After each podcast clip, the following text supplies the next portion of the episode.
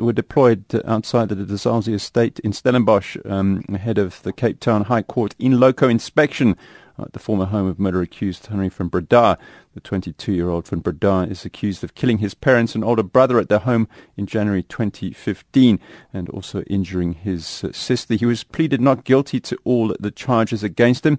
Our reporter Chris Mabuya was uh, part of uh, the media party which uh, tried to accompany uh, the court. Chris, good afternoon to you. Uh, what happened in that loco in loco inspection? I understand you guys weren't allowed into the house itself, which probably made life a bit difficult, but you obviously observed some interesting things. Yes, there, there was actually a, a, a, a, lot of confusion uh, later as to whether the media should be allowed or not. Uh, but the arrival of uh, Judge Desai actually changed the whole the whole thing. Uh, we were actually allowed, not only allowed, but escorted, and also under very strict uh, instructions uh, not to take the pictures of the very house because it's now um, it, has got new owners and that we were also not allowed inside the inside the house.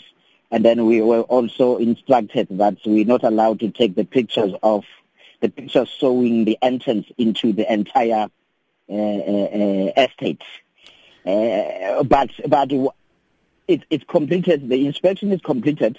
It's it's it's it's it's done immediately after the uh, the, the, the Cape High Court actually called uh, the first witness uh, that among among the, the among the the, the the, the testimony, he actually he drew a picture of of of where the bodies were lying and where the, the, the even the same axe was was was found. So immediately after the the the the the, the, the, the completion of the, the inspection, then we managed to speak to the spokesperson of the NPA in in the province, Eric Ntabazalila, who didn't really um, uh, give anything in detail. He mentioned that he's not going to be giving any anything in detail because at the end of the day, the visit today will form part of the of the of the court record. But what he told us that uh, one one of the main reasons is actually to see the inside of the house.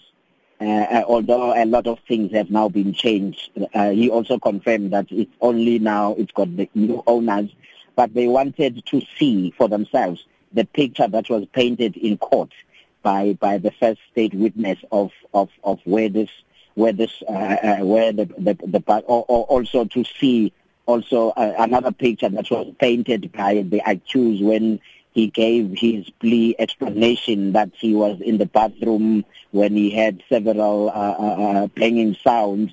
They wanted to see how far is that is that is that bathroom from everything else.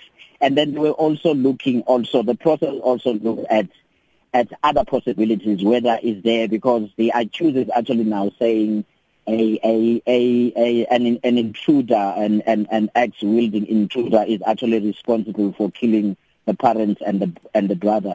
They were also looking at a possibility of whether is there any other way, uh, any other entrances into the very house other than the main one that, those are those those were the things that we they were also looking at, at, at but the, the the the surrounding of the the into the the entire entrance is is it's very secured. It, it's got it's, it's got electric fence all around, and this house is in the middle of all the other houses inside the the, the estate.